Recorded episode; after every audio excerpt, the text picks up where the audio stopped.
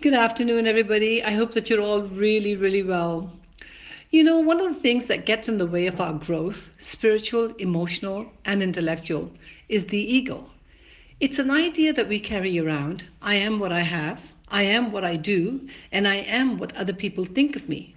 We spend a good portion of our life training ourselves to become what we think other people want us to become, and we actually start believing that I am what I have or what I do. Or even worse, I can be judgmental because I'm better than others.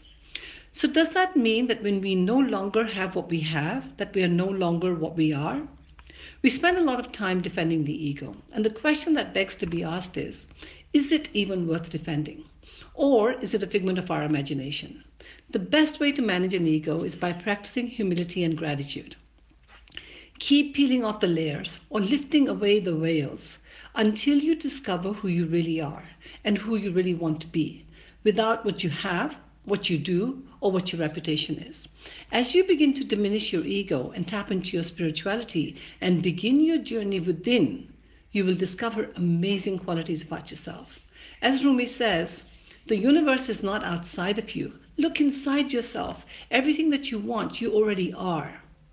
You just need to discover it. So, who are you really without all the veils? Every moment in your life, you have a choice. You can either be a host to your true self and your spirituality or a hostage to your ego. It's your call. Keep evolving, keep growing. Progress is the key to being fulfilled. Love you all, and thank you so very much. I really love you all.